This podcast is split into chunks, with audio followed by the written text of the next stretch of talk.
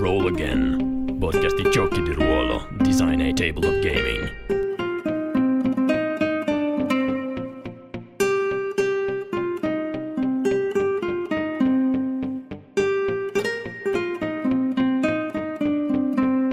Benvenuti al secondo episodio di Roll Again, un podcast che parla di giochi di ruolo e in futuro parlerà anche di giochi a tavolo. Probabilmente questa sera non riusciremo a uh, discuterli. Con me questa sera c'è Francesco Chiaradia. Ciao Francesco. Ciao, ciao a tutti.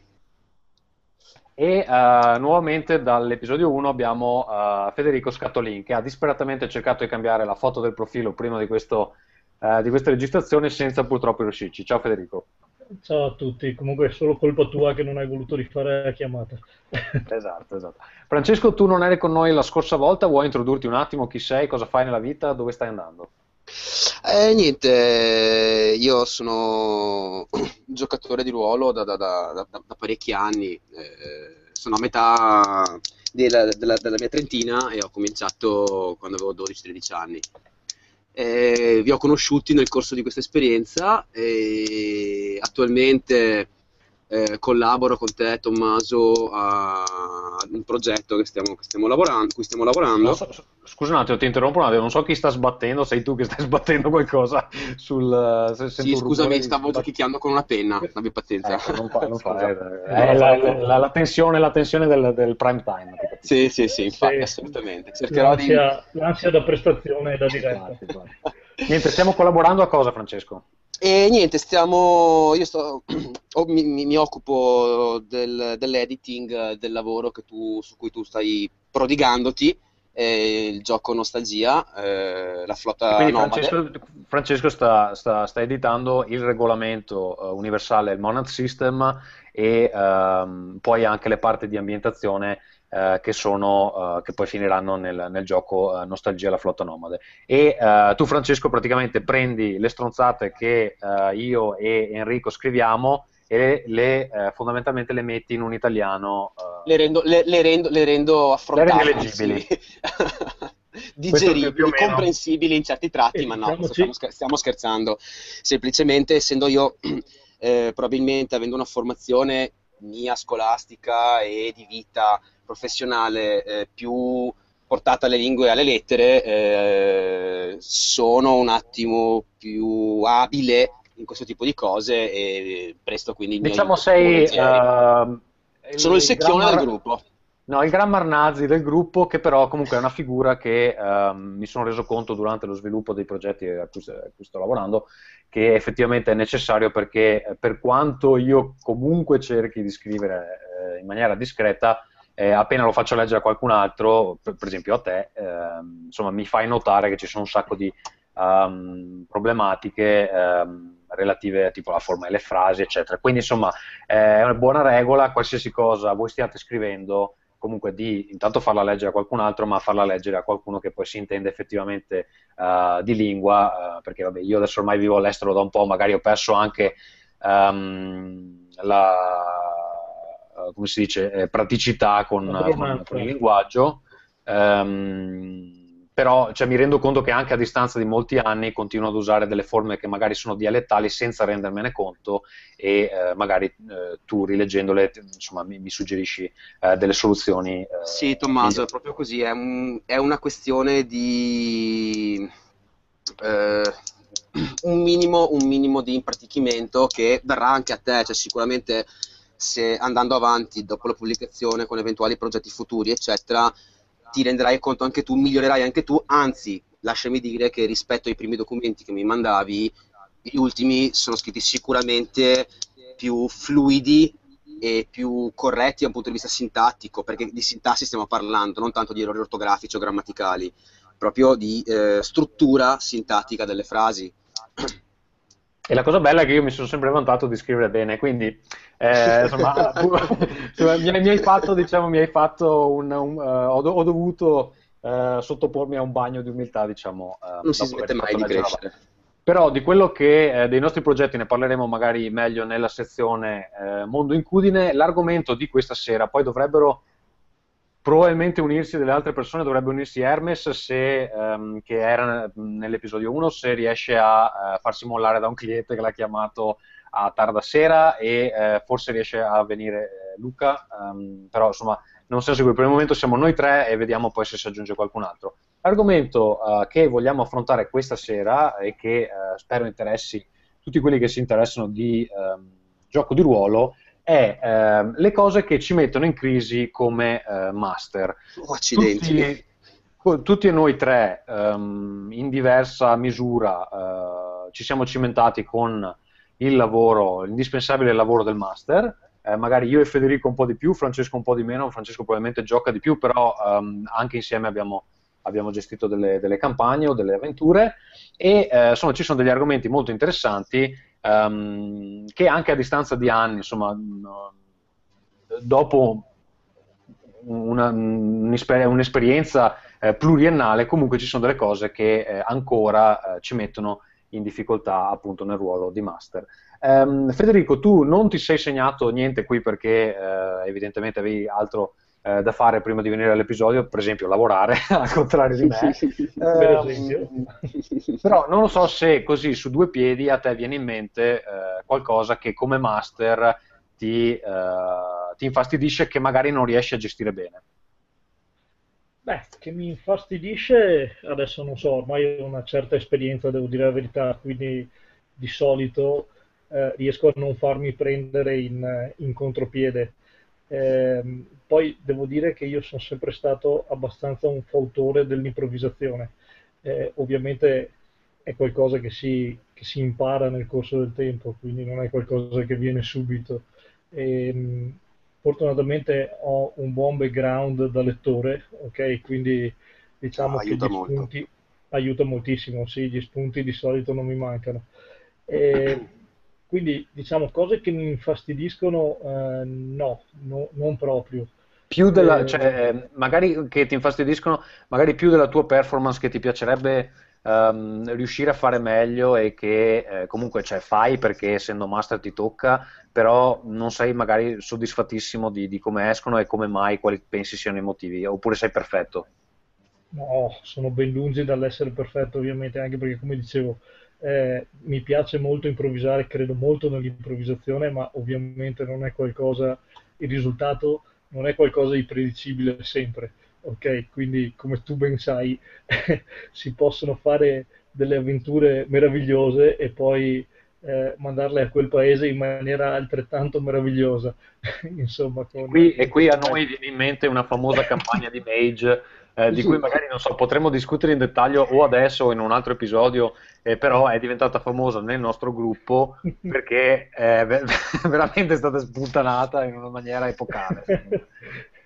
però come, come, abbiamo discusso mh, nel corso, anzi ne, nei commenti post eh, ultima trasmissione, diciamo, il fatto che tu te la ricordi con eh, anche una, una certa vigilezza vuol dire, mm vuol dire che eh, stavo andando bene in qualche modo. No, è uno, bei, è uno, dei bei, ricordi, è uno dei bei ricordi della mia esperienza di giocatore di ruolo. Però magari, eh, visto che comunque ne stiamo parlando, è meglio dare un po' di contesto. Vuoi spiegare un attimo quale, cioè, com'è iniziata, magari senza raccontare to- tutta la trama, però tanto per, per avere un'idea. No, e cos'è, cos'è che è andato storto fondamentalmente?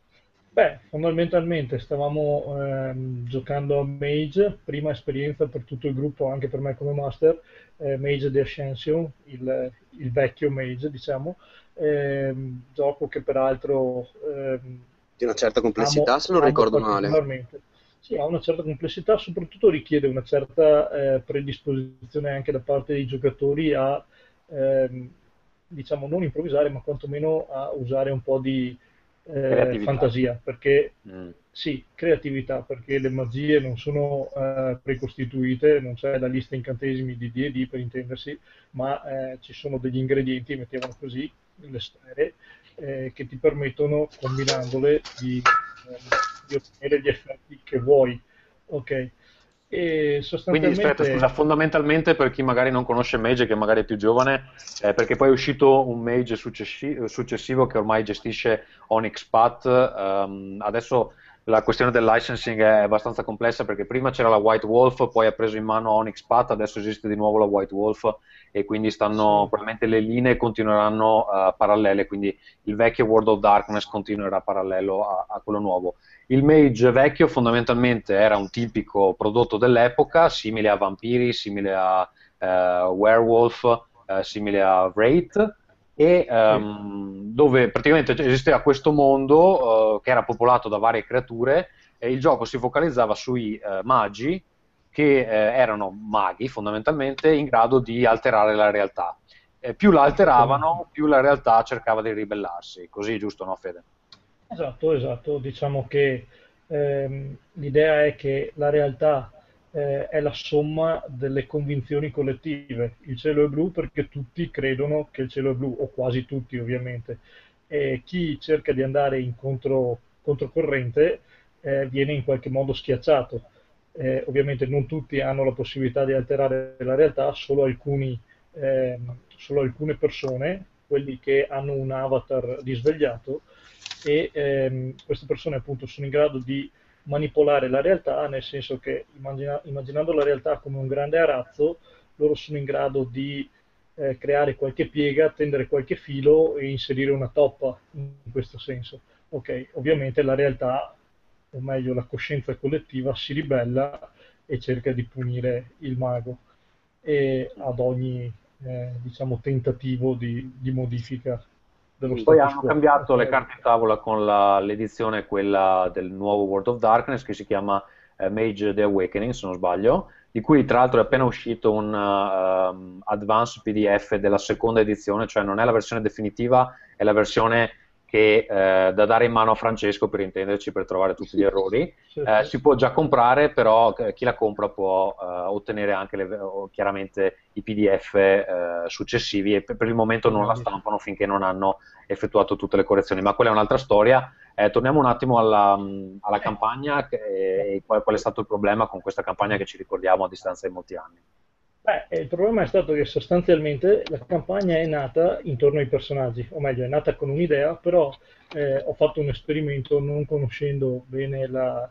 cioè non conoscendo, non avendo ancora mai provato il, il gioco, ehm, mi sono divertito a fare un esperimento, quindi ehm, se vi ricordate i giochi a White Wolf, alla fine del, della creazione del personaggio c'erano sempre pregi e difetti, ci sono in molti giochi, sì. eh, in particolare nei giochi White Wolf ce n'erano parecchi e ce n'erano alcuni nella eh, image che mi, eh, mi, piacevano abbastanza come concetto. Okay. Eh, per esempio, eh, vi ho detto, eh, adesso questa idea volevo ri, rispolverarla e rigiocarmela, comunque ehm, eh, c'era un... Um, Ci dimenticheremo che l'hai detto allora. No, ma tra l'altro è andata male l'ultima volta, quindi pensaci bene. Però, per esempio, sono partito dall'idea, vi ho detto che c'è l'avatar in um, image, cioè la, la, la, propria coscienza risvegliata. E um, il personaggio uh, di uh, uno dei personaggi era un Sonso Beta, uno, uh, una sorta di scienziato, diciamo pazzo, e che ho detto, beh, ma sarebbe bello pensare di avere un avatar artificiale, cioè come, come svantaggio, diciamo, eh, un avatar che non sia eh, un vero avatar, ma una, una creatura una creata a banco, diciamo, una specie di costrutto. E quindi da lì, ehm, da lì per quel personaggio ho sviluppato la storia. Nel, nel gioco c'è una fazione che si chiama Tecnocrazia, che eh, un tempo nato come ordine della ragione, in pratica si eh, presuppone, cioè, si prefigge in qualche modo di ehm, regola- regolamentare in maniera piuttosto rigida la magia eh, attraverso la tecnologia. Sostanzialmente la magia non eh, appannaggio di pochi, ma appannaggio di tutti, cioè disponibile a tutti, però in forme molto rigide, molto vincolate. E, e da lì ci sono svariati ordini okay, all'interno di questa tecnocrazia. Ho pensato, ok, eh, questo personaggio sarà una eh, un essere artificiale, cioè una, una, una sorta di clone eh, creato da tecnocrazia a cui hanno innestato un avatar, un avatar virtuale per un esperimento. Sono fatto tutti questi filmini, ovviamente eh, senza che il giocatore lo sapesse, quindi il giocatore l'ho scoperto eh, di volta in volta. Un altro, ehm, un altro giocatore, che se non sbaglio eri tu, Tommaso, aveva ehm, invece un altro svantaggio che ho segnato io d'ufficio, che era quello di essere in qualche modo collegato eh, a qualcuno, cioè aveva un avatar gemello.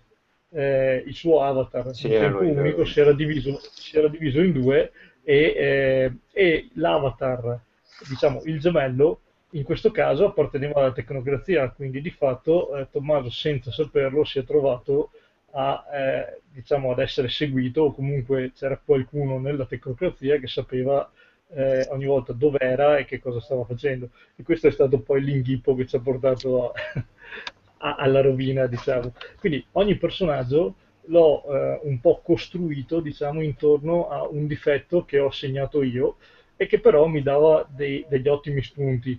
eh, Allora, secondo me questo di, di per sé comunque non è una, non è una brutta idea e, e non No, rappresenta un assolutamente. problema. Anzi, tra l'altro io sono un... poi magari ne parliamo meglio ehm, in un episodio a parte dove magari si può parlare di come vengono generati i personaggi, cosa può fare il master per agevolare, eccetera. Potrebbe essere Ehm, interessante. Sì, no, perché comunque ci sono vari modi per farlo, ce ne sono alcuni che funzionano meglio di altri. Eh, cioè, pro- appunto, co- mh, io, sono, mh, io su- supporto l'idea di costruire delle avventure ehm, non, eh, cioè, che prendano in considerazione il background dei personaggi, perché secondo me semplicemente vengono stesso. Hanno, hanno dei difetti, tipo che se un personaggio muore o se il giocatore non può più partecipare, a quel punto ti incasina un po' tutta la, la faccenda, però eh, hanno un sacco di vantaggi se comunque il gruppo è abbastanza, abbastanza stabile. Però il problema fondamentale, come me lo ricordo io, eh, poi mi dici qual è stato il problema secondo te, ma come me lo ricordo io è che a un certo punto, da un'ambientazione comunque realistica, ehm, Moderna, sì. Moderna, esatto. Siamo finiti, eh, non mi ricordo esattamente come, c'è, c'è stato un portale, un- una cosa del genere. eh, ormai sono passati molti anni, non, onestamente Sì. non, non me lo ricordo. 19 Eh, siamo finiti, siamo finiti, ah, mi- cioè, cioè, esatto, cioè, siamo finiti in questa dimensione completamente fantastica dove ehm, i goal da perseguire ehm, erano molto vaghi secondo me. E lì hai avuto, c'è stato un po' un collasso perché il gruppo si è perso eh, a fare delle cose che comunque non portavano, cioè c'è una serie di vicoli ciechi. eh, tu essendo appunto un, ehm, un fan del comunque dare molta libertà ai giocatori, che è una cosa che magari io, io vedo un po' diversamente. Sì. Ehm, cioè, a volte ti vai anche a complicare la vita perché Sono eh, finito poi in un cul-de-sac, diciamocelo, sì. È vero, Com'è? eravate andati Ah. in un cul-de-sac. Siamo, Eh, eh, vi avevo portati ad Arcadia, cioè nella terra delle fate, diciamo, con un motivo eh, ben preciso, eh, cioè... ehm, che però sapevi solo tu, pratica. Sì, il motivo, no, beh, lo sapevi anche tu perché erava- in realtà eravate andati lì eh, nel tentativo di eh, in qualche modo sfuggire temporaneamente finché non si trovava una soluzione al, al controllo, diciamo, che la tua gemella aveva su, su di te, cioè il fatto che la tua gemella sapeva sempre dove eri e, e cose del genere, essendo più eh, preparata di te, ovviamente più competente. Il problema è che poi eh, nell'improvvisazione, quando manca un attimo l'ispirazione e magari se all'università sotto esami comincia a mancare il tempo di pensare, ecco che le cose possono finire male, giustamente. E, e lì, e lì si vede poi, eh, in primis, la conoscenza e la padronanza che si hanno del mondo che si, eh, si va a masterare, ok? Perché ovviamente se hai una buona conoscenza e dimestichezza col mondo in cui ti trovi, anche improvvisare diventa più semplice. Ehm, nel mio caso eh, avevo, ehm, non ero ancora preparatissimo e ferratissimo ecco, nella materia.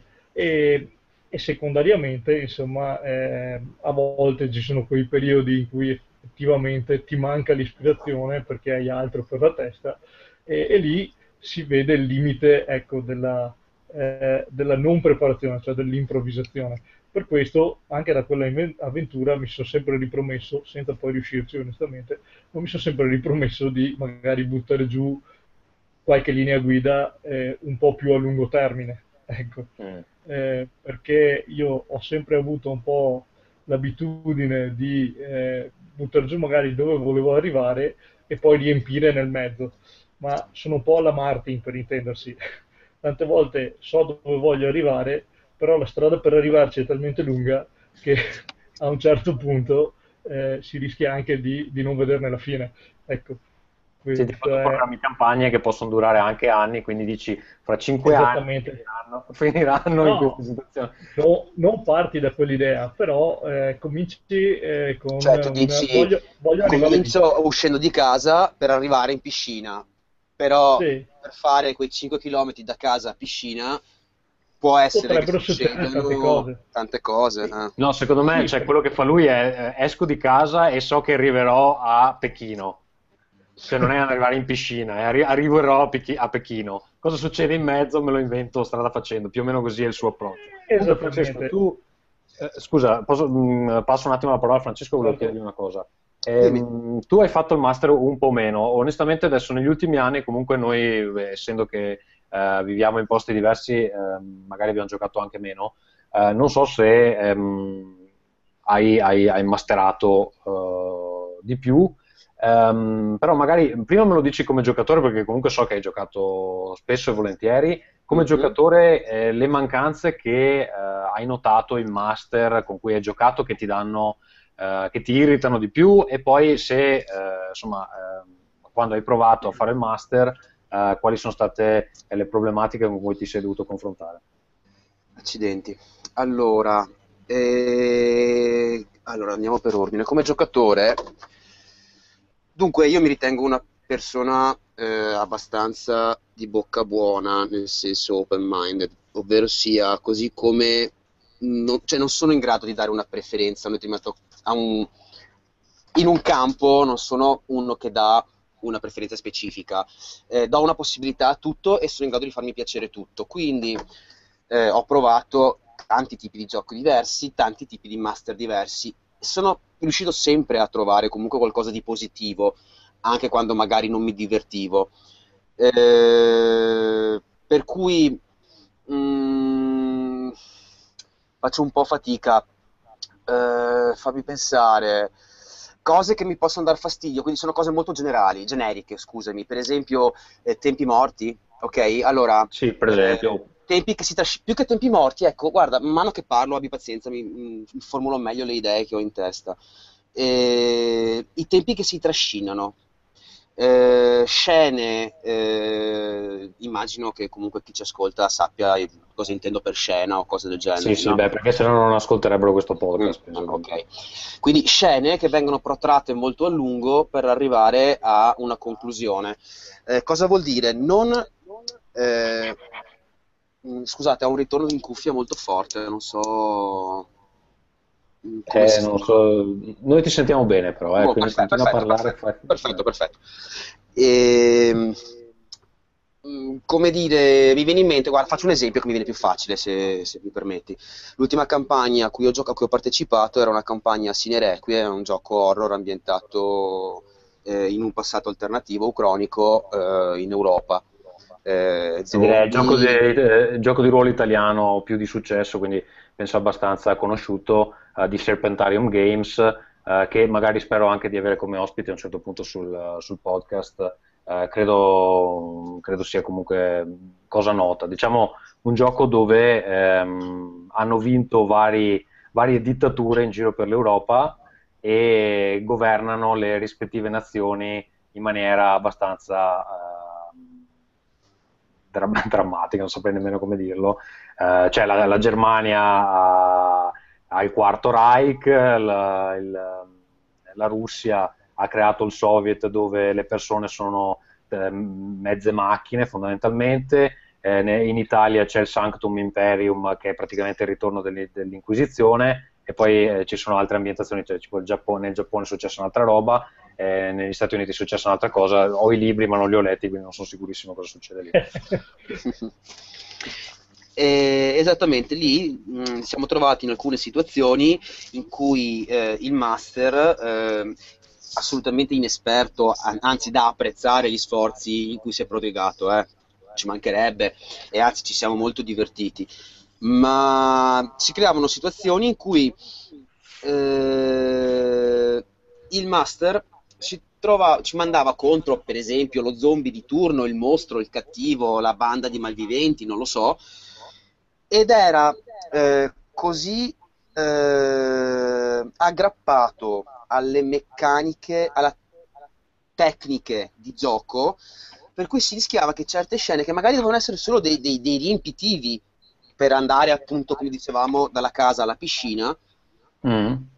Eh, aggrappandosi così tanto a queste sfumature tecniche si rischiava di giocare per una sessione intera contro queste due persone perché la somma di danni risultava sbagliata. Dunque, dove voglio arrivare con questo? Non era sufficiente. Dove voglio arrivare con questo? Io credo che un master, in primis, debba essere in grado di eh, piegare il regolamento, le regole eh, per far procedere la narrazione. Per dargli un taglio un po' più cinematografico, perché quello che dici tu è come se in un film um, Bruce Willis sparasse allo scagnozzo numero 252 senza nome, senza storia, eccetera, per 45 minuti di film, giusto? Esattamente, esattamente. esattamente. Eh, praticamente è quella, quella, situazione là. Esattamente. E, e, quindi, e quindi, sì, eh, è chiaro che se non hai molte idee su come far proseguire l'avventura, magari cerchi di guadagnare tempo, però in questo caso forse era più un attaccamento ai tecnicismi. Eh, Dovuto senz'altro all'inesperienza dell'amico che masterizzava, eh, senza nulla, ripeto, mh, mm, apprezzo mm. tantissimo gli sforzi in cui si è prodigato perché non è semplice masterizzare e chi lo fa lo sa, insomma. No, vabbè, ma cioè, mi rendo conto è una cosa che si impara con il tempo quando lasciare stare, quando far proseguire le cose un po' più velocemente, invece quando uh, star lì a fare un po' uh, gli anali sul, sulle regole. Io personalmente, uh, questo è uno dei punti che mi ero segnato, uno dei problemi che ho è che eh, generalmente, allora, generalmente ho una, una pessima memoria, Uh, lo, lo, sapete, lo, lo, voi che mi conoscete, adesso lo sapranno anche i nostri ascoltatori, um, e quindi questo mi porta a eh, non ricordarmi mai le regole. Anche il problema è scritto lui. Cioè, sì, aspetta, perché il problema è talmente grave che non mi ricordo le regole che ho scritto io, quindi è, ancora più drammatico. A parte che adesso ultimamente, cioè, con, con, il lavoro che stiamo facendo con il Modern System, eccetera, eh, sta cambiando talmente tante volte che è anche oggettivamente difficile ricordarsi tutte le varie versioni. Però anche con regolamenti più uh, definitivi, uh, per me è, un, è, sempre un dramma ricordarmi le regole. Quindi io mi faccio degli schemini a, o uso uno schermo del master oppure a volte non me le ricordo e quindi quando non me le ricordo di solito uh, non, non, le applico fondamentalmente. Al massimo me le vado a vedere dopo per ricordare, cioè così la prossima volta magari, magari eh, riesco, riesco, a ricordarmele. Ma vedi, e... così fai, fai, il mio gioco, sostieni quello che dicevo io prima, cioè eh, quella che è la mia passione, forse anche per formazione, il gioco più interpretativo che legato a un sistema eh, inquadrato, capisci? Sì, per me è una, è una, necessità perché ho questo problema di memoria, però mi piace di più che comunque le cose proseguano con un certo ritmo, cioè perdere una sessione intera su un singolo combattimento, se non è proprio il combattimento col boss finale della campagna che dura tre anni, cioè, mi rompo le palle, io come master mi romperei le palle come giocatore, però eh, ad alcuni piace, onestamente eh, non è il modo che piace. Sì, sì, certo, certo, certo, parlavo ovviamente di gusti miei personali. Scusa, Fede, eh. dicevi dip- dipende perché? No, parlando del combattimento contro il boss finale che rompe le scatole, ti dirò, a me rompe molto più le scatole da giocatore, eh, mi, eh, mi rompe più le scatole giocare contro, o meglio, combattere contro il, il, PNG senza nome piuttosto che un bel combattimento epico in cui c'è un po' un No, no, ma infatti ho detto, a meno, a meno, che non sia, a meno che non sia il boss finale, è chiaro che se è il culmine della campagna gli dai eh, il giusto spazio. Eh, però se non è il culmine della campagna, farmi tutta una serata intera con lo scagnozzo numero 530 è un po' pesante, vuol dire che o il master non ha, non ha idee o, o che è, è, molto pedante sul, sul regolamento e che e comunque se ci pa- passi tutta la serata vuol dire che il regolamento non è che sia proprio molto dinamico perché eh, cioè un combattimento non può durare tre ore contro un, sì. uno scagnozzo qualsiasi. Quindi facendo una somma di quello che state dicendo, il consiglio che possiamo dare ai nostri ascoltatori è la cosa più importante, ancora prima delle regole, è prepararsi bene un'avventura così da non rimanere troppo fermi in un unico posto, o sbaglio? Ma, Ma io... sul prepararsi un'avventura credo che ci siano diversi approcci. Fede, se vuoi dire la tua.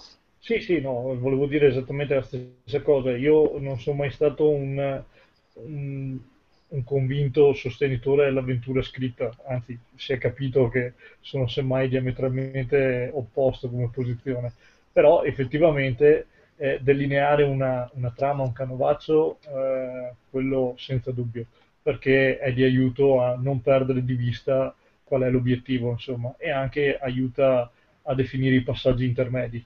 Ecco, quindi un... Secondo me in questo caso più che, più che, definirsi, più che definirsi la, la, trama, in realtà secondo me qui è sapere qua, come... Ehm, ma, uh, malleare, si può dire malleare secondo te, eh, Francesco, essendo tu il mio editor? eh, ci, può, ci, può, stare, modella, la frase, modella, modella, sì, ma, eh, strecciare, dai, passami il termine, l'inglesismo, strecciare i tempi, è un po', è un po una, una, questione, se uno legge tanto, se uno guarda film, se uno scrive, Uh, al di là di giocare di ruolo, comunque sa che uh, i tempi della narrazione sono elastici, non, cioè non, sono il tempo reale. E quindi tu sai che appunto in un film una scena d'amore dura un minuto, eh, lo scontro finale dura eh, mezz'ora.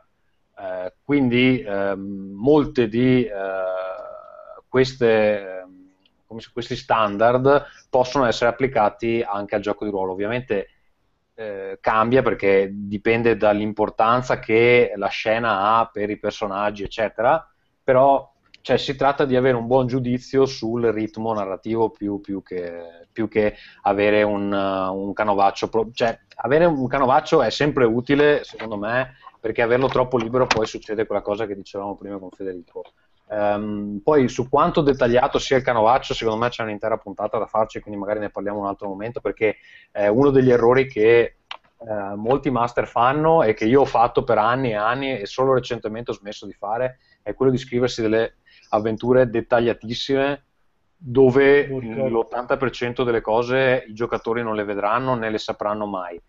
Poi devo dire, lì c'è anche un, un fattore di sadomasochismo, nel senso che a me comunque piace scrivermi giù la roba per leggermela dopo anni, perché non avendo memoria di quello che ho scritto, ogni tanto mi tiro fuori dei documenti di dieci anni fa e dico, cazzo, guarda che bella avventura che, che, che, che ho scritto, sono proprio le bravo. Le facevo meglio dieci anni fa. Eh? No, sul serio, eh, perché guarda che io e te, soprattutto, abbiamo scritto una campagna di Wraith eh, eccezionale, però eh, chi se la ricordava? Ho dovuto andarmela a ripescare ed è datata tipo 2002, cioè roba del genere, capito? E, comunque per passare che non ha mai visto il tavolo, ma vabbè. Sì, che non, non l'abbiamo mai provata, abbiamo scritto 30 pagine di roba, ma non l'abbiamo mai provata. Eh, però lì, vabbè, era esatto. più, cioè, il processo era divertente comunque di parlare di tutte queste stronzate che poi alla fine non siamo riusciti a giocare.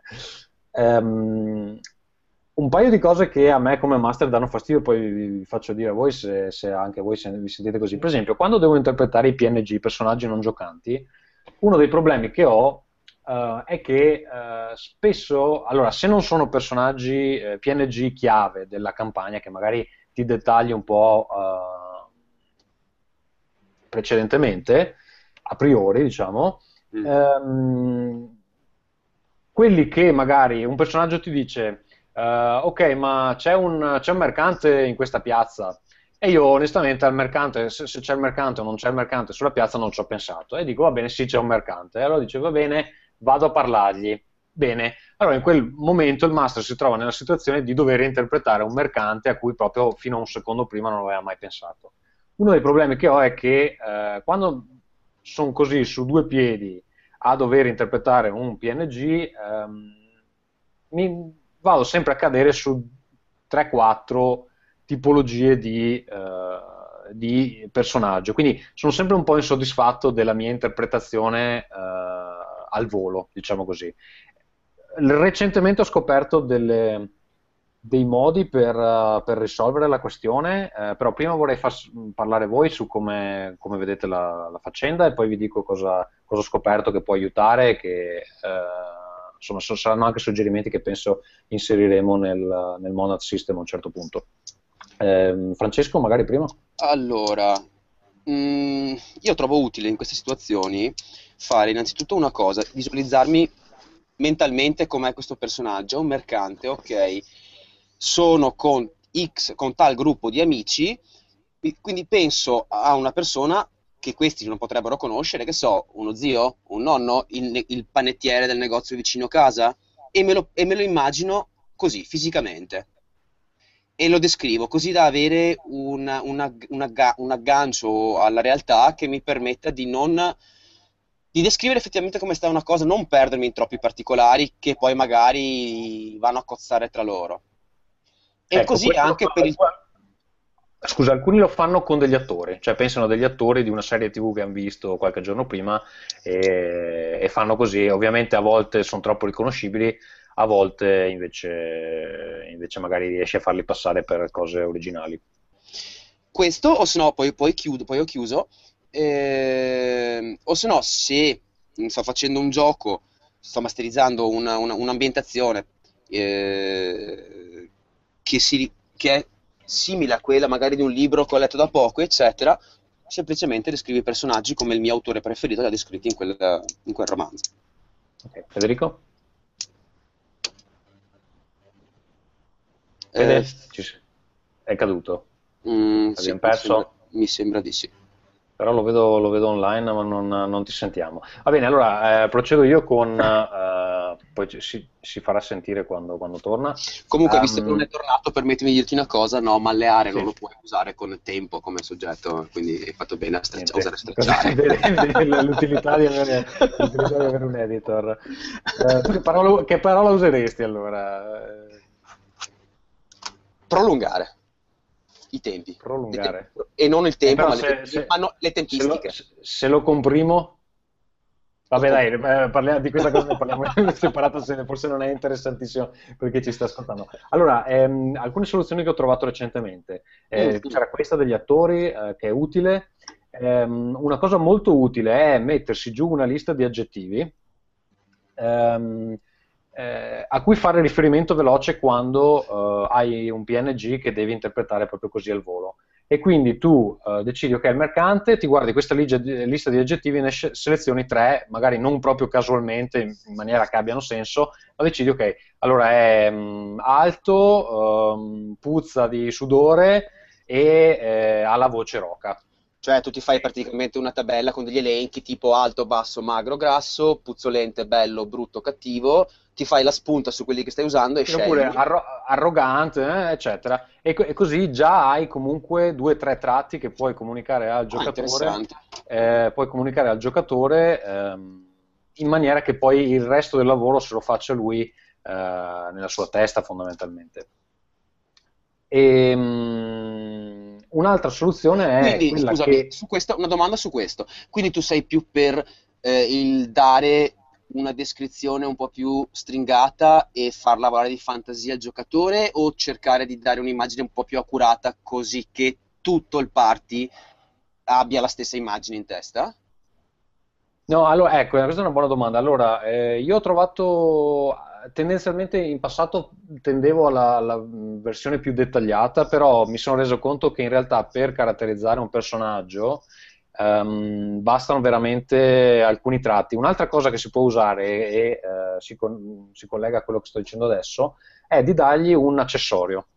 Uh, ne basta uno singolo, cioè tu dici questo PNG ha il cappello, questo PNG ha un bastone da passeggio, uh, questo PNG utilizza l'accendino. Tra l'altro, cosa bella, è una cosa che non si fa molto perché comunque richiede una certa preparazione, però eh, per esempio il eh, PNG che fuma sigarette una dietro l'altra, il master potrebbe ad esempio portarsi un accendino eh, alla sessione e ogni volta che questo qua parla, eh, il master prende sull'accendino fisico che ha là davanti e lo accende per fare il rumore eh, che il PNG farebbe eh, se insomma, esistesse veramente. Ho usato... Um, ho usato una strategia del genere una volta, una campagna masterizzando Deadlands, non so se hai presente. Sì. Il gioco, il gioco di ruolo horror ambientato nel Far West. Una edizione sorta... vecchia perché ne sono uscite anche di nuove. La, prima, la prima, edizione, la prima sì, edizione. Sì. Mm. quella con le carte da gioco e i dadi misti. Sì, sì. E sostanzialmente ogni tanto i personaggi, mh, mm, per chi non lo sa, è una sorta di, di Call of Tulu ambientato nel Far West, giusto per tanto per dare una linea indica- indicativa. Più o meno. Eh, I giocatori praticamente si trovavano ogni tanto, i personaggi, scusami, a, eh, a interagire nel mondo dei sogni, cioè mh, quando i personaggi andavano a letto, poi vivevano altre, una sorta di avventura parallela nel mondo dei sogni, mm. Dove incontravano mh, questo personaggio che poi era mh, la morte, il diavolo, a seconda... Uh, e non c'era mai un momento di stacco in cui dichiaravo bene, ora avete di fronte questo personaggio. Semplicemente in quel momento prendevo in mano una moneta eh, una moneta grande e la facevo girare sulle dita. Eh, mm. Tipo prestigiatore, se passatemi il paragone. Eh, Però immediatamente proprio... tutti quelli intorno al tavolo capivano che era esatto. quel personaggio lì, giusto? Esatto. E quindi, okay, sì, quindi... e quindi reagivano di conseguenza perché si rendevano conto di essere nel, nell'aldilà, di vivere un'avventura diversa e con chi avevano a che fare, senza dover mm. specificare niente. E questo, secondo me, eh, dava una sensazione più di eh, coinvolgimento dei giocatori. Quindi mm. sono d'accordo con questo espediente che hai suggerito. Sì, c- c'è, una, c'è, un'altra soluzione abbastanza simile che magari richiede un po' più di spazio uh, ed è quella di uh, quando un certo personaggio, magari uno di quelli un po' più importanti, um, entra in scena, per esempio se ha una camminata, che ne so, se è un po' gobbo, il master semplicemente può alzarsi dalla sedia e iniziare a uh, camminare intorno al tavolo con insomma, piegato a magari non a 90 ma a 45 gradi eccetera. Quindi simulando un po' l'andamento uh, di questo personaggio. Una cosa che ho fatto recentemente eh, con il playtesting di eh, Nostalgia e che ha divertito molto il gruppo con cui lo sto provando eh, un personaggio che ehm, fondamentalmente aveva preso una serie di cazzotti in faccia durante un match uh, di lotta um, per emularne la voce, eh, mi sono infilato un dito in bocca e ho tirato uh, sulla guancia in maniera che la voce risultasse una cosa così.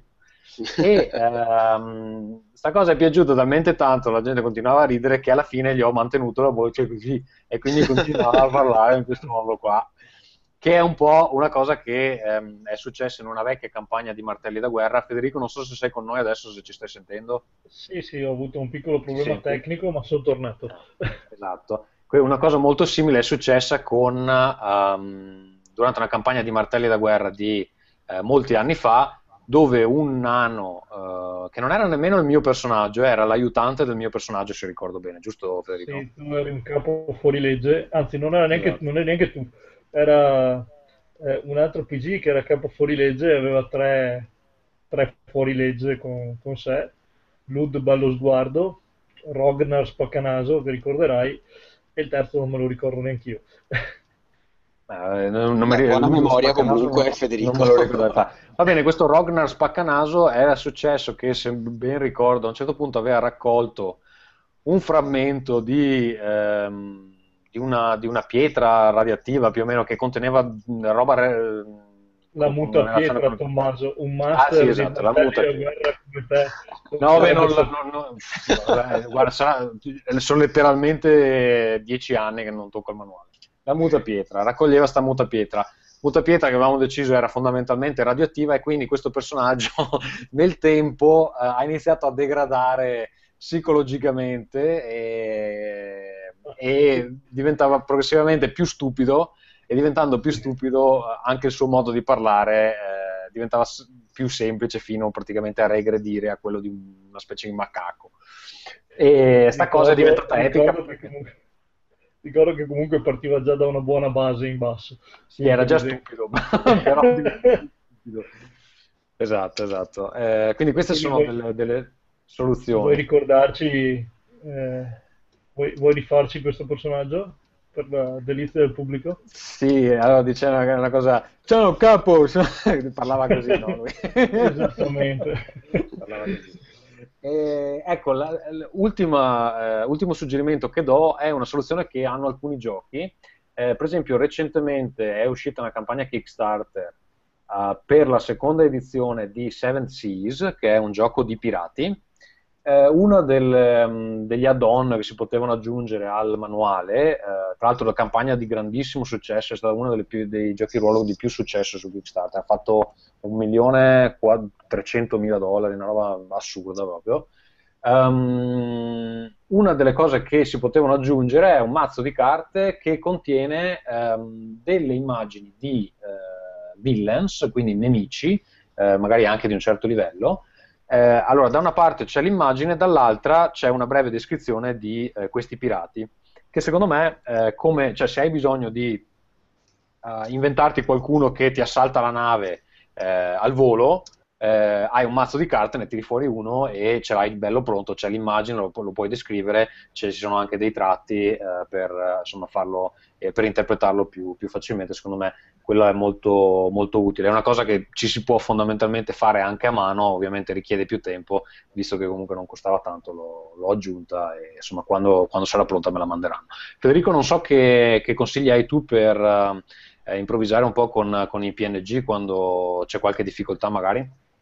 Beh, beh, mi permetto di intervenire proprio... un attimo facendo i complimenti a Federico che è veramente molto bravo nel caratterizzare i personaggi. Grazie, ma onestamente non è che abbia trucchi o, o altro, nella realtà sentivo prima Francesco che diceva che eh, prima, in primis visualizza il personaggio e questo devo dire che anch'io mi ci ritrovo. Eh, quindi prima cerco di immaginarmi com'è questo PNG, a prescindere che sia importante o meno. E dopodiché, vabbè, mi muovo magari da un archetipo, perché alla fine il locandiere è il locandiere, insomma, però si può caratterizzare in un modo o in un altro, e, a seconda ovviamente dell'ambientazione in cui si è. E anche in questo caso torna il fatto che eh, più l'ambientazione è nelle tue corde, insomma, eh, più è facile anche immaginarsi qualcuno. La cosa bella è effettivamente eh, allora, a parte che a me piace moltissimo interpretare i personaggi, però la cosa eh, bella è cercare di diversificarli, cioè eh, che è il problema un po' che, eh, che, avevi tu, Tommaso, se ho capito bene. Insomma. Sì, ce l'ho soprattutto no... con quelli che non posso pianificare, perché se li, può, se li posso sì. pianificare ho il tempo di pensarci, allora è più facile. Uh, quelli che, che, devo improvvisare ho delle difficoltà a volte a, a, a diversificarli, però, appunto a volte eh, bastano delle piccole cose per, eh, per, cambiare completamente una persona, non so, eh, magari focalizzare l'attenzione dei PG sul naso che, o sull'aspetto fisico che è molto particolare o su un gesto che, che, fa continuamente, non so, gesticola oppure si gratta il naso mentre parla, cioè, a volte bastano piccole cose per, ehm, per, fare, per diversificare appunto eh, personaggi che altrimenti magari sarebbero molto simili, o un modo di parlare non necessariamente particolare, ma con dei termini particolari, con un accento, un'inflessione strana. Quindi ehm, non è, eh, a volte non serve così tanto ecco, per, Quindi tu eh, per stai dicendo, quindi stai dicendo che nel, nel momento in cui incontrano questo, questo, locandiere, che il locandiere, come dicevi tu, è il locandiere sempre e comunque, sì. invece di perderti nel descriverlo, è alto 1,70 m, pesa 45.000 kg, eh, ha 6 braccia, eh, ti, ti, limiti, no adesso l'ho fatto troppo strano, volevo farlo normale, ma invece di perderti nelle descrizioni dettagliati di com'è vestito e di com'è fisicamente, ti concentri dicendo e il locandiere vi parla continuando a grattarsi questo naso fuori un coluto e ti limiti a quello e già quello lo ritieni sufficiente. Eh, sì, in linea di massima. Cioè, alla fine sono i, giocatori, sono i giocatori che riempiono i dettagli, no?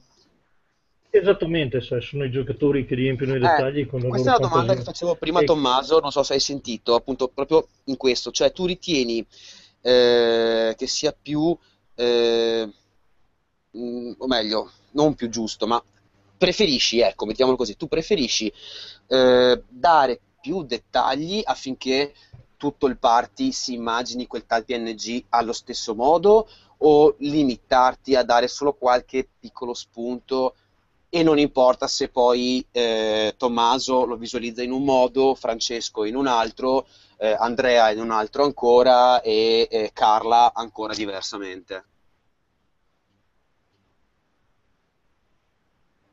e l'abbiamo perso di nuovo. Incredibile, eh? Accidenti. Nel momento... Ah no, ci sei, ah, Fede? No, ci sei? Stavo pensando. Eh, pensavo la domanda fosse rivolta a Tommaso, a dire il vero. No, no, è rivolta, è rivolta No, dicevo che a Tomma- questa, dom- questa domanda l'ho fatta a Tommaso prima mentre tu non c'eri e quindi volevo sapere anche la tua ah, opinione okay. in proposito. Allora, ehm, io sarei una persona estrem- cioè, tendenzialmente descrittiva, eh, però eh, sono anche dell'opinione che ehm, non si debbano dare troppi dettagli, nel senso una caratterizzazione ehm, magari non superficiale ma non troppo approfondita va bene, ah, il locandiere è ehm, eh, grasso, ha un, un grembiule tutto sporco, chiazzato eh, e via discorrendo, ok, sta bene qualche dettaglio, eh, non sono per la descrizione troppo approfondita, perché poi eh, ogni persona, ogni giocatore si immagina, riempie un po' i dettagli. Eh, quello che dicevo per diversificare, eh, o almeno la tecnica che adotto io, non è tanto magari la, l'aspetto fisico quanto l'aspetto caratteriale, quindi, eh, o, o, delle caratteristiche, delle peculiarità fisiche. Ecco.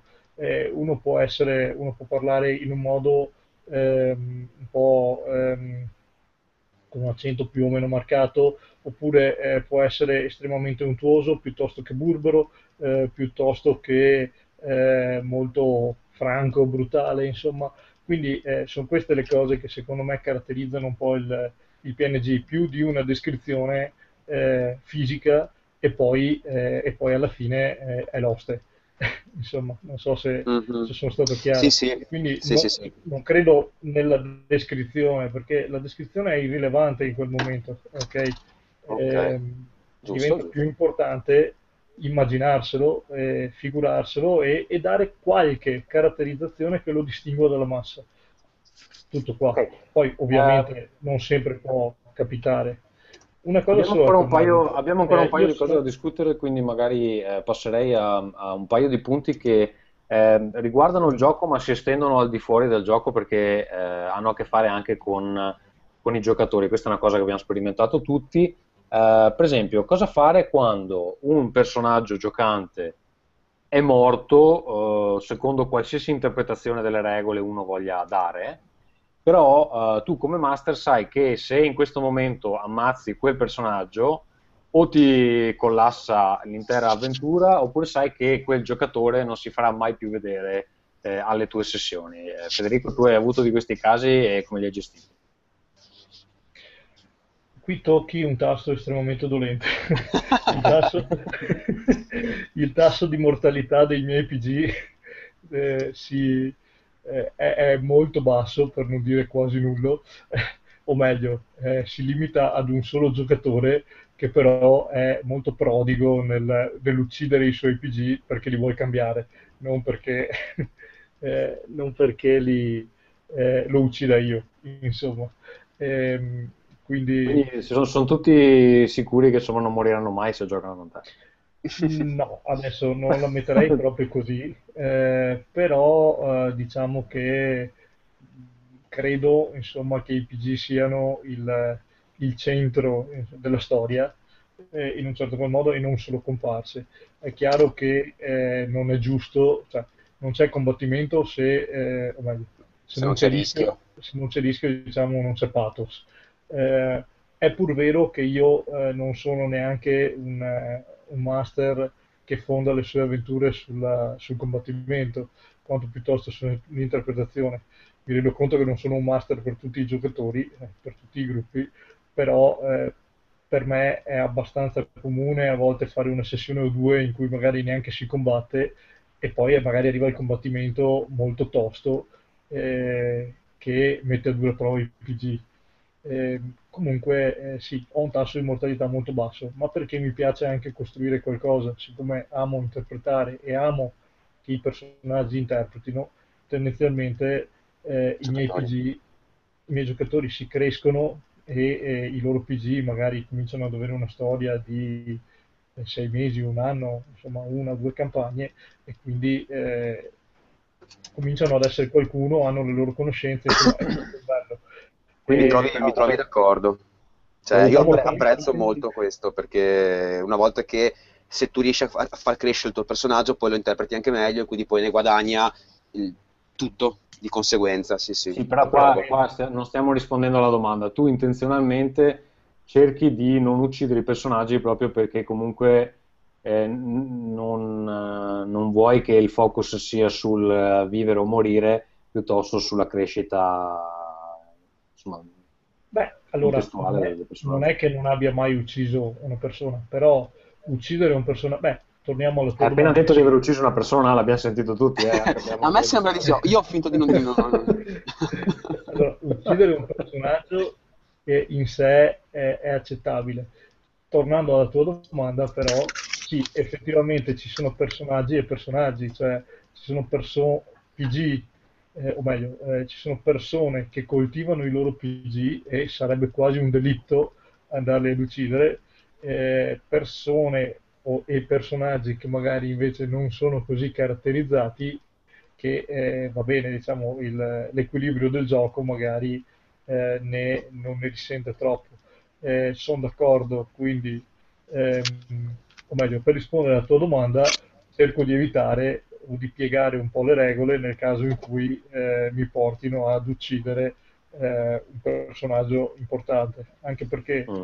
nei giochi in cui gioco io, cioè che faccio io di solito, non c'è la risurrezione mm. e anche quando c'è non è una cosa che mi piace molto perché se, sì, c'è la risurrezione è come dire vabbè allora tanto vale non morire sì sì è un po' una, una scorciatoia sì. cheap diciamo così allora una cosa che, che stiamo cercando di fare con, con il Monad System per risolvere un po' questo problema perché secondo me come master è evidente che nel momento in cui tu uccidi un personaggio che comunque un giocatore ha curato e si porta dietro da tempo. Cui si è affezionato, introdu- perché bisogna dirlo, c'è cioè una questione di affezione. Sì, introduci eh, un certo dramma a livello di gruppo di gioco, eh, ma anche eh, cioè, introduci un, eh, una scelta ehm, che il giocatore dovrà fare e che è inizio con un nuovo personaggio oppure vaffanculo le prossime serate, i prossimi weekend eh, vado a eh, sfondarmi di birra da un'altra parte fondamentalmente.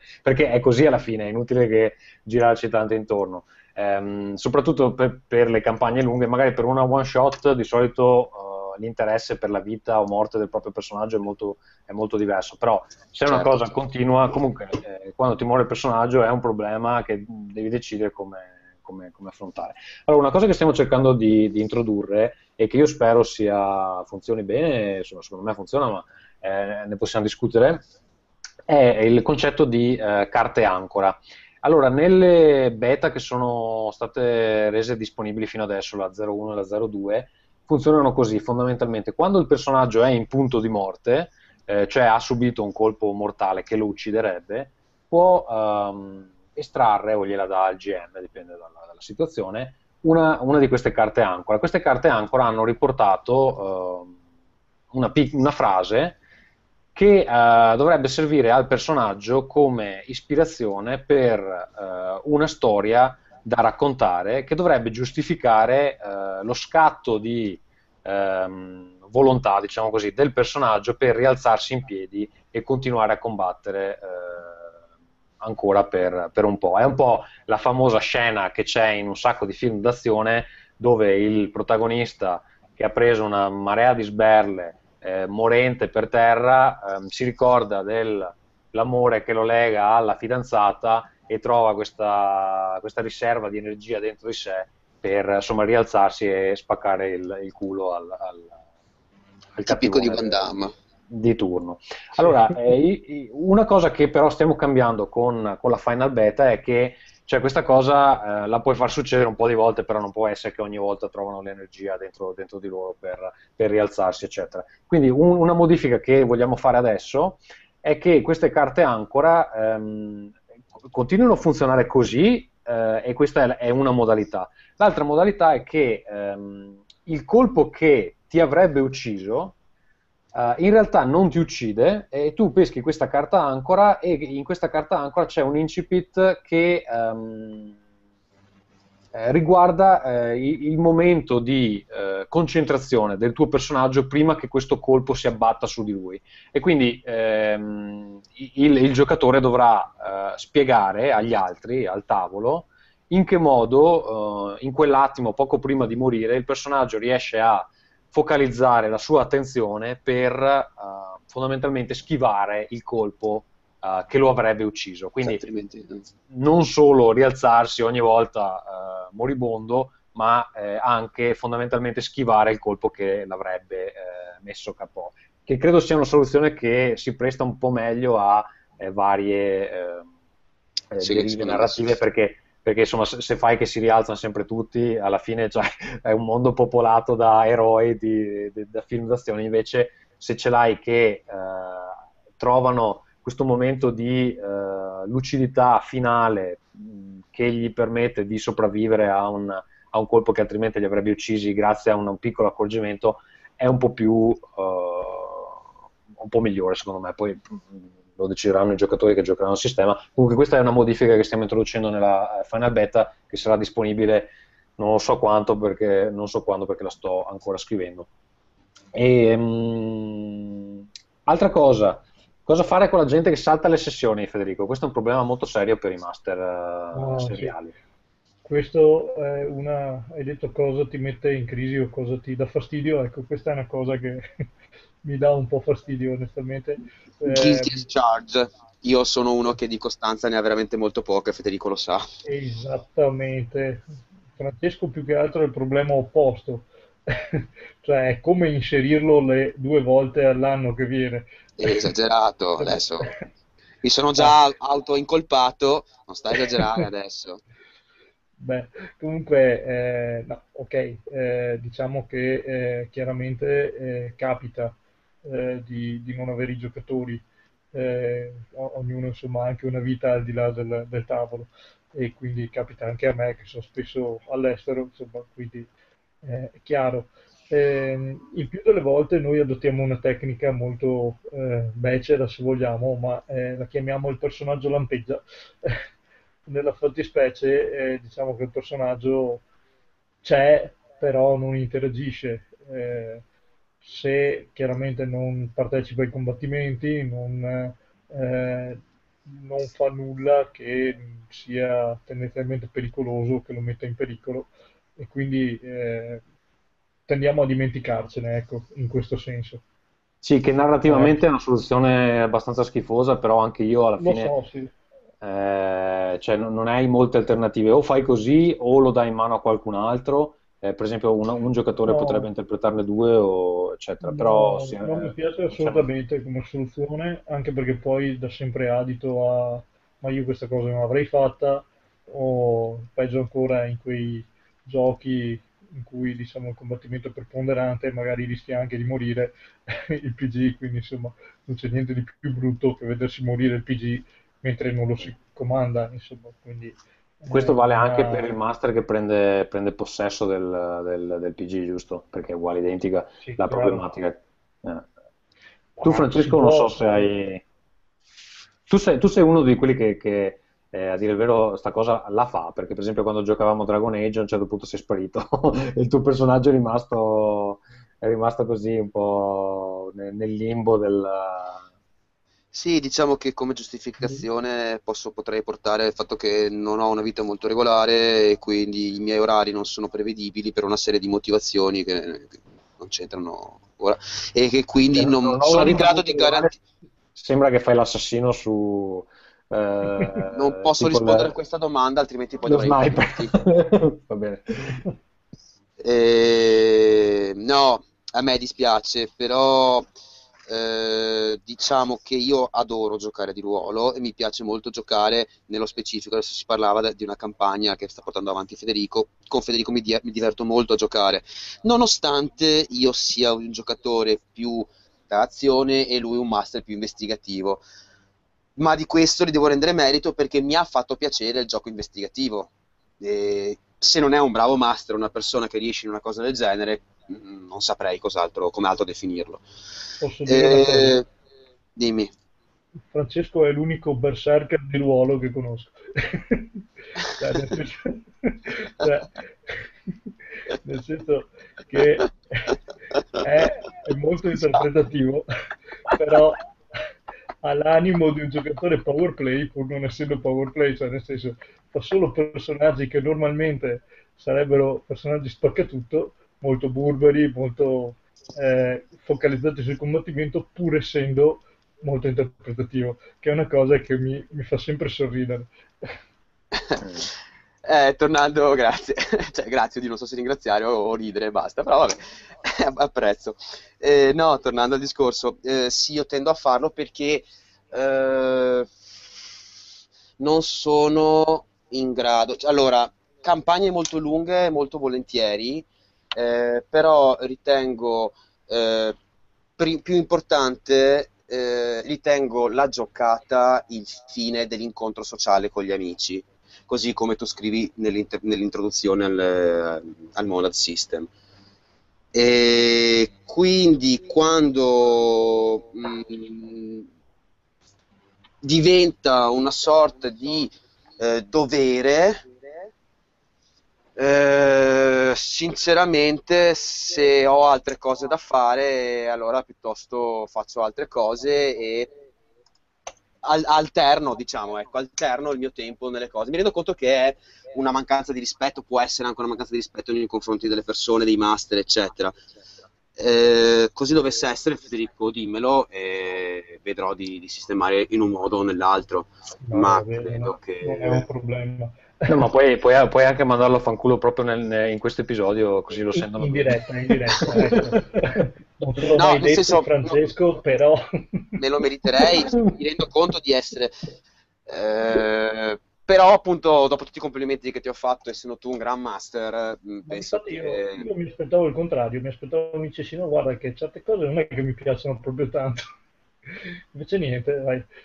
No, l'unica, no, l'unica, l'unica, volta, l'unica campagna che con te veramente ho smesso di venire perché mi ero rotto le palle. Bravissimo. Eh? È stato i Cinque Anelli. Eh, lo so che non ti piace. perché lì, lì era proprio... È un problema di ambientazione o un problema sì. di masteraggio? È un problema di ambientazione che, eh, dà, eh. che permette a un master investigativo e descrittivo di dare il peggio di sé. non so se avete inteso. più, che, io, più, che, più, che, investigativo e descrittivo, comunque vorrei eh, dire che sono più interpretativo più che, sì, sì. più che, investigativo, perché in effetti non è che cioè, così sembra sì, quasi sì, che, intendevo quello, hai perfettamente ragione. Sì, sì, sì, sì, Non è una brutta cosa, però sembra che eh, io masteri Cthulhu. No, no, no, hai ragione. Invece, continuato a sbagliare invece, io. Puntualizzazione correttissima. Al contrario, sono, eh, sono abbastanza lontano, no, non abbastanza lontano, però non sono così vicino all'investigativo come, come sembri. Però devo dire la verità, amo interpretare e mh, magari per fortuna ho dei giocatori che a loro volta amano interpretare, non tutti magari, ma, eh, ma qualcuno amano vivere il loro PG e in questo ci troviamo abbastanza d'accordo. E, e quindi sì, eh, io volevo anche dire una cosa in tal proposito, anche se esco un po' da quello che era l'argomento in questo momento, ma volevo dirlo ancora prima. Eh, in realtà l'importante è divertirsi e ci sono molti modi di divertirsi. Quindi certo. eh, se un gruppo, parlando prima, si diceva dei tecnicismi eh, dei combattimenti, eh, se un gruppo comunque ama giocare eh, o eh, combattere, non trovo nulla di sbagliato nel, eh, nel dare ai giocatori quello che, che, vogliono, purché tutti si divertano. Insomma, allo uh-huh. stesso modo, se un gruppo ama interpretare, ho dei giocatori che vengono solo per quello, cioè magari si rompono le palle durante i combattimenti, lo stesso faccio io, però eh, quei 15 minuti in cui possono interpretare il loro personaggio o eh, la loro storia d'amore piuttosto che eh, l'incontro con un PNG, eh, va bene così, ecco. Chiaro che il problema nasce nel momento in cui eh, una persona vuole solo combattere e il master vuole solo interpretare. Ecco che allora il problema è di fondo e eh, o si cerca la mediazione o si cambia gruppo, ovviamente. Sì, a volte, a volte, probabilmente basterebbe anche discuterne un po' intorno al tavolo, cioè che tipo sì, di gioco chiaro. volete fare. Solo che tante volte ti capita di avere degli amici che hanno delle idee completamente opposte, quindi o dividi il gruppo o può essere complesso. Sì. Posso chiedervi una cosa, adesso che abbiamo introdotto un attimo anche il discorso interpretazione, descrizione, cioè interpretazione, interazione con i, i giocatori, eccetera. È una domanda che eh, avevo proposto a Tommaso nel pomeriggio. Cioè, eh, voi che siete sicuramente più esperti di me come master, come, eh, come le gestite le situazioni? Cioè, voi in, in quanto master vi impegnate a creare una certa atmosfera in, in, linea con l'ambientazione in cui state masterizzando, eh, arrivando a creare un, un certo pathos. Eh, sì, per esempio, cioè, ti prepari succede? la musica, esattamente, musica, esattamente, cerchi eh... di descrivere la scena con una certa con una certa drammaticità per rendere più coinvolti i giocatori nel, in quello che state dicendo.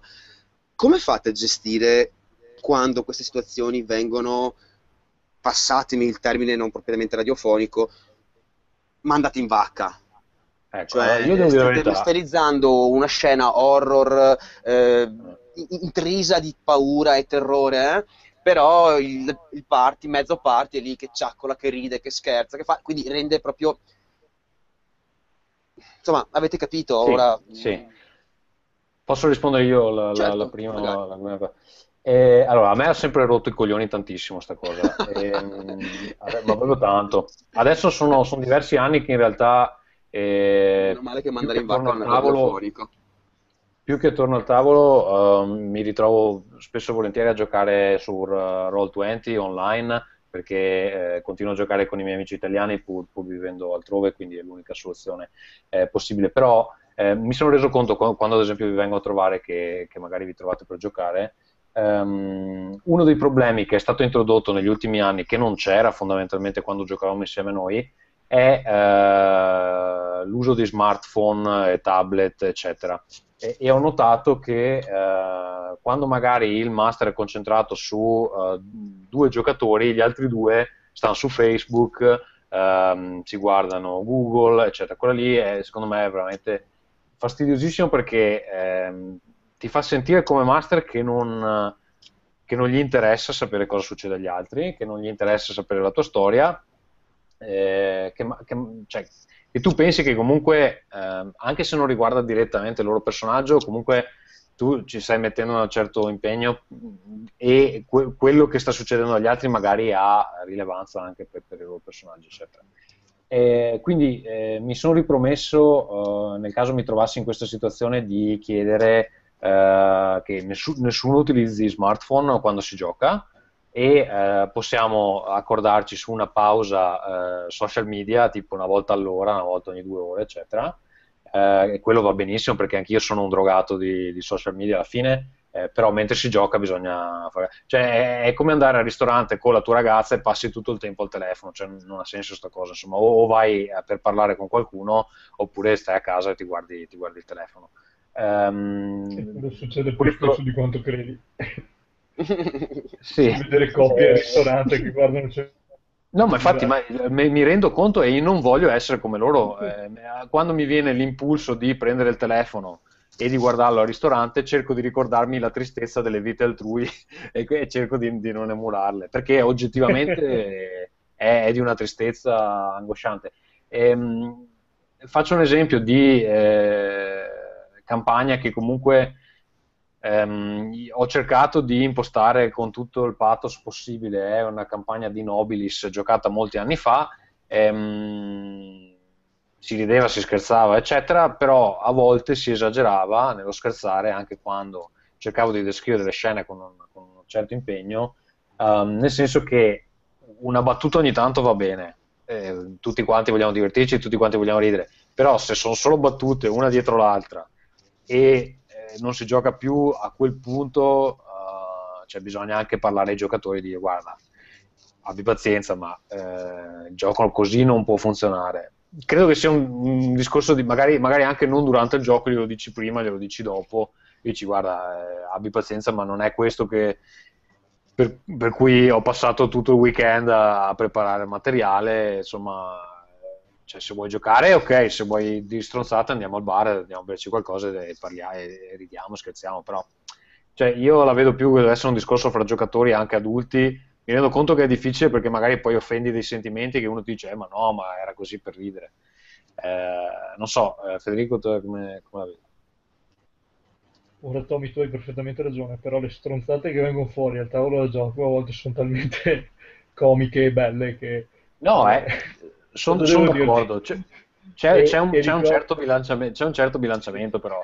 Cioè, se tu stai giocando la scena horror che sì, deve far paura. Però, però hai capito, sarà per sdrammatizzare, sarà quel che vuoi, però io sono convinto che la cazzata ti viene in mente proprio durante la scena horror. Non sto dicendo che sia giusto, eh.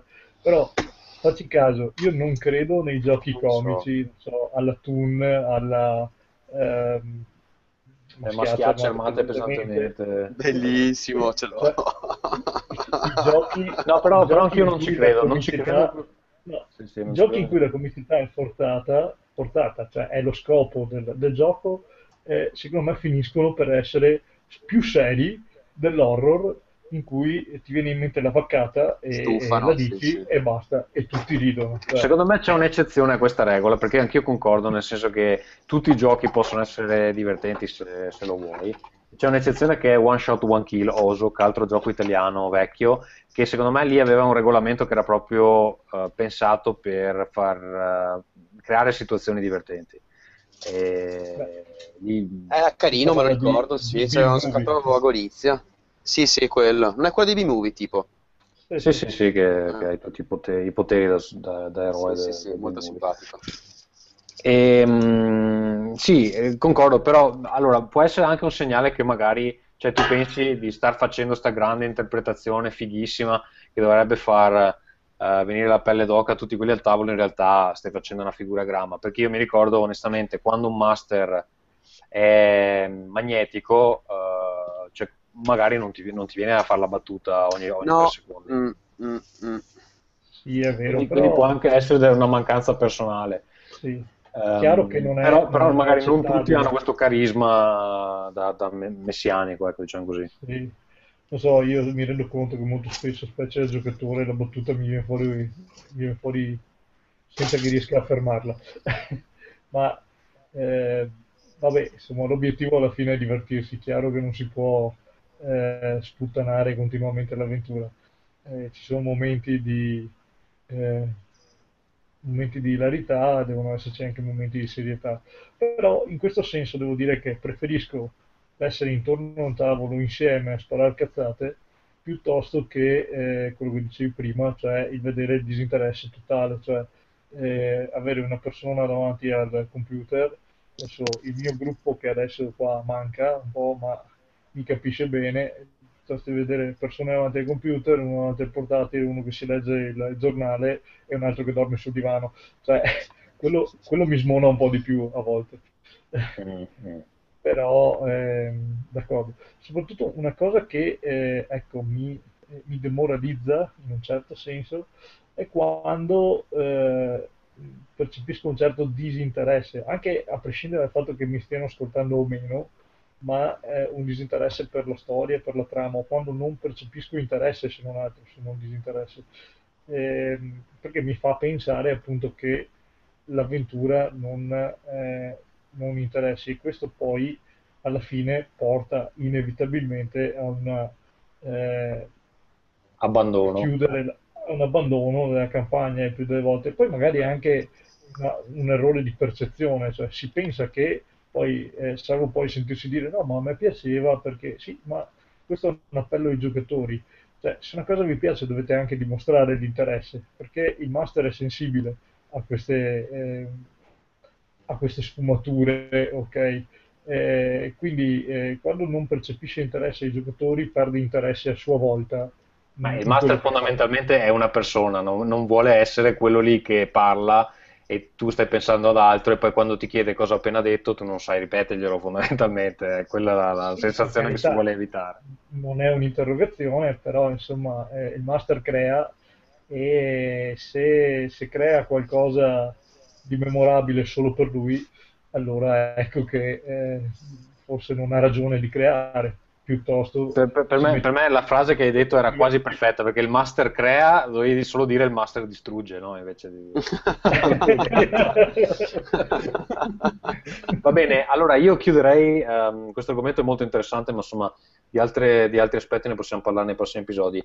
Ehm, queste sono le cose che mettono in crisi i master, perlomeno eh, noi tre, eh, le prime che ci vengono in mente.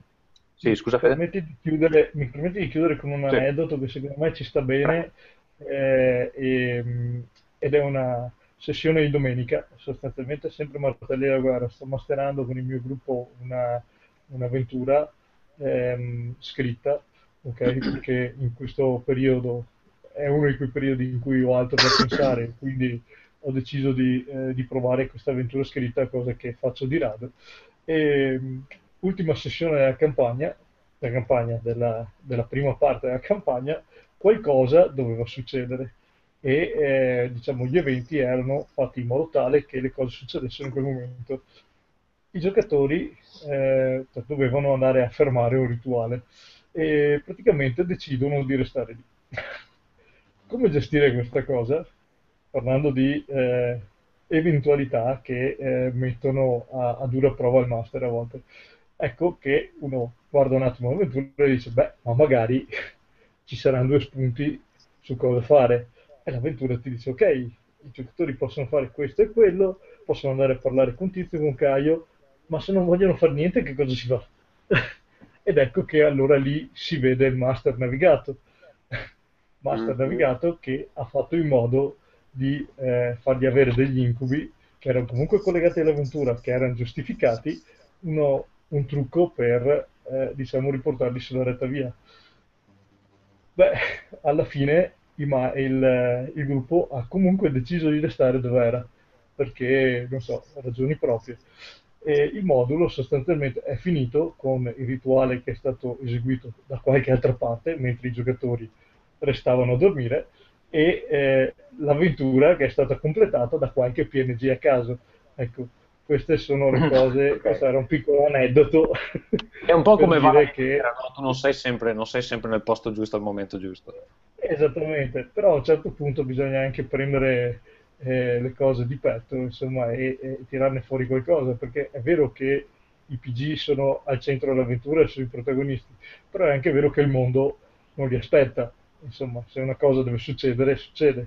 Io sono un fautore del ok, se si può rinviare di un giorno, credibilmente la rinviamo, ma se eh, la cosa eh, non sta più in piedi, ecco che eh, deve accadere. Insomma, in fondo è una scelta dei giocatori, io credo molto e rispetto alla scelta dei giocatori. Se il giocatore decide per l'inazione, le cose succedono.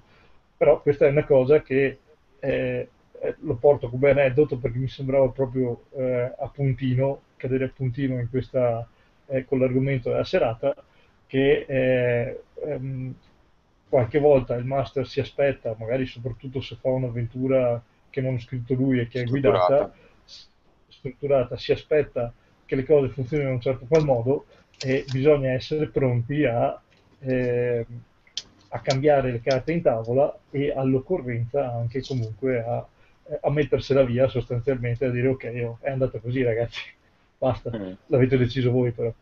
Quindi, Quindi insomma, se non vogliono salvare il mondo, il mondo non si salva da solo. Esatto. O lo salverà qualcun altro, insomma. O lo salverà qualcun altro. Di avventurieri c'è la coda di avventurieri in fondo, no? Giustamente, giustamente, come, come pensando. Questi mondi fantasy pieni di avventurieri. Va bene, allora, ehm, prima di chiudere molto velocemente, eh, vorrei far partire la sigla di Mondo Incudine, che è la nostra rubrica dove parliamo un po' meglio dei progetti che, su cui stiamo lavorando.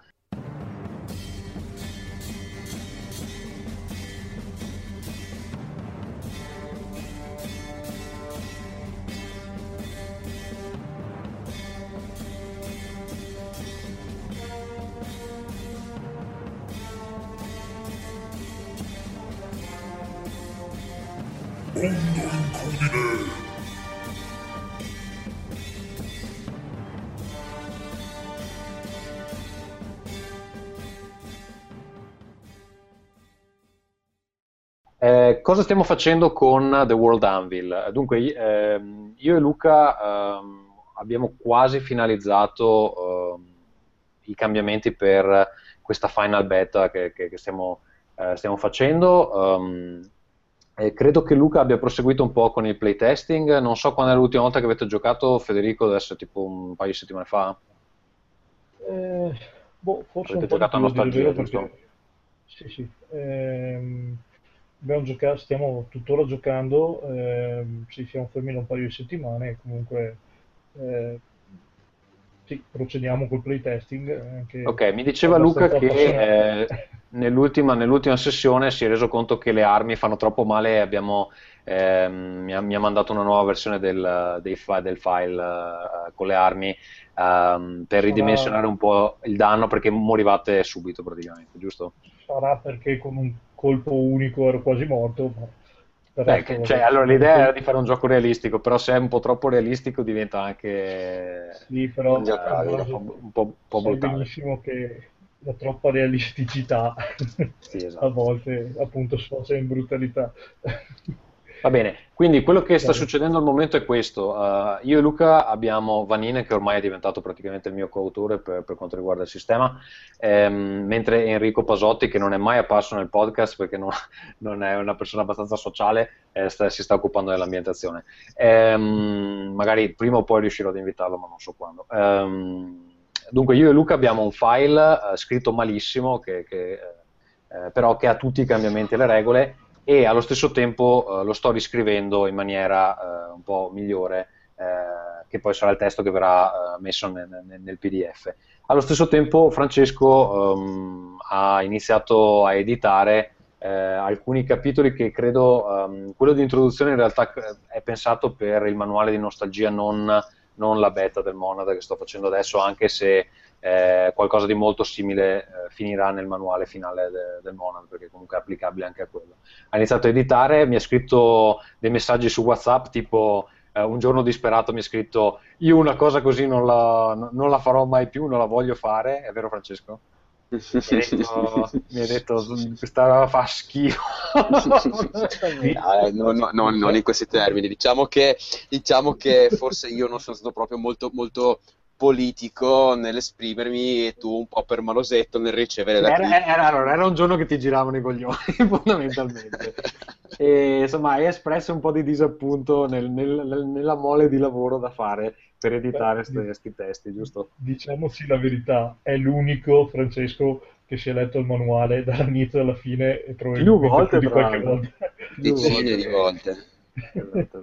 quindi eh, Quindi sì, sì puoi, puoi, capire la frustrazione effettivamente. Sì, al massimo rispetto, io non riesco a leggere No, sì, adesso, aspetta, adesso lì sì, proprio lì, diciamo che la frustrazione risiede più nel fatto di aver investito molto tempo nel lavorare una cosa che è stata completamente stravolta, ma giustamente è così, cioè non è che potevo aspettare per cui però insomma dai, no. abbiamo tutti questi momenti di up and down, per cui... No, eh, sai, siamo in una fase in cui comunque il, il prodotto è ancora in evoluzione, è chiaro, è chiaro, purtroppamente, purtroppamente, come direbbe come direi io. Comico. Ehm, bisogna fare questo lavoro un po' di volte, però certo, ormai, certo. ormai, ci siamo quasi. Ci siamo e non vediamo l'ora di riuscire a. di diventare ricchissimi. Grazie. No, non tanto quello, quanto di, di compiacere perché... compagni giocatori e colleghi master. Esatto. Insomma, stiamo cercando di fare un bel lavoro. Ecco, questo, questo il... ecco un'altra, un'altra, cosa prima, del, prima, di chiudere, che al di là della riscrittura. Uh, l'ultima cosa, ricordatevi che sono un killer e che quindi se non vi piace vi vengo a trovare. Esatto. Eh, una cosa che, che, sta andando avanti invece è la copertina del, del Monad System perché ehm, la Final Beta avrà una copertina completamente diversa da, eh, da quella del, um, delle due precedenti beta. E eh, tra l'altro ci sono anche dei cambiamenti abbastanza sostanziosi nel senso che tutto il materiale relativo all'ambientazione di nostalgia verrà scorporato e eh, il Monad um, sarà focalizzato a diventare appunto sistema universale e avrà esempi da tre ambientazioni eh, diverse fra loro che coprono un po' eh, lo spettro tipico dei giochi ruolo, quindi ci sarà eh, esempi di, di, un'ambientazione fantasy, ambi- eh, esempi di un'ambientazione eh, science fiction e esempi di un'ambientazione eh, più moderna. La copertina riflette un po' queste nuove ambientazioni, quindi una cosa ehm, nuova, sta venendo molto bene, fa- se ne sta occupando da, Daniel Comerci di Evolution Pulse, Ehm, e niente, sono molto soddisfatto, eh, spero di farvela uh, vedere a breve, insomma, appena abbiamo finito questa, questa riscrittura.